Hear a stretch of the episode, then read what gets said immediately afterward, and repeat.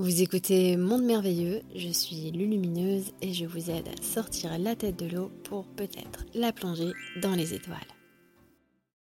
Comment savoir si on est à l'intérieur de soi car c'est le mental qui peut penser qu'il est à l'intérieur.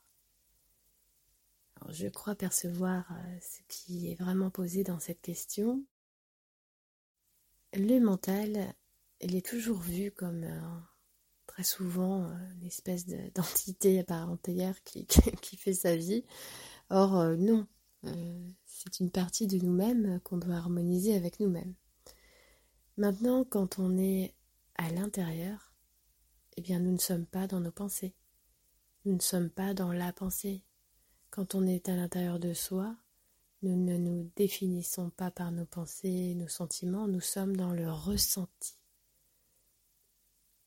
C'est-à-dire que nous sommes tellement pleinement là que finalement on ne s'accroche ni aux pensées ni aux émotions qui, sont là pour nous donner peut-être des informations qui sont utiles ou non, mais on est dans le ressenti de l'instant.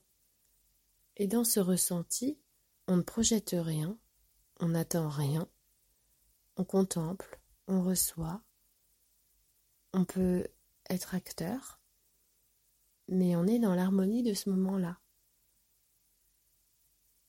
On se voit comme euh, celui qui, qui le vit et celui qui l'observe, ce moment-là.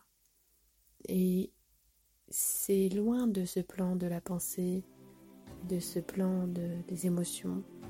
C'est simplement dans ce tout de, du ressenti, du maintenant.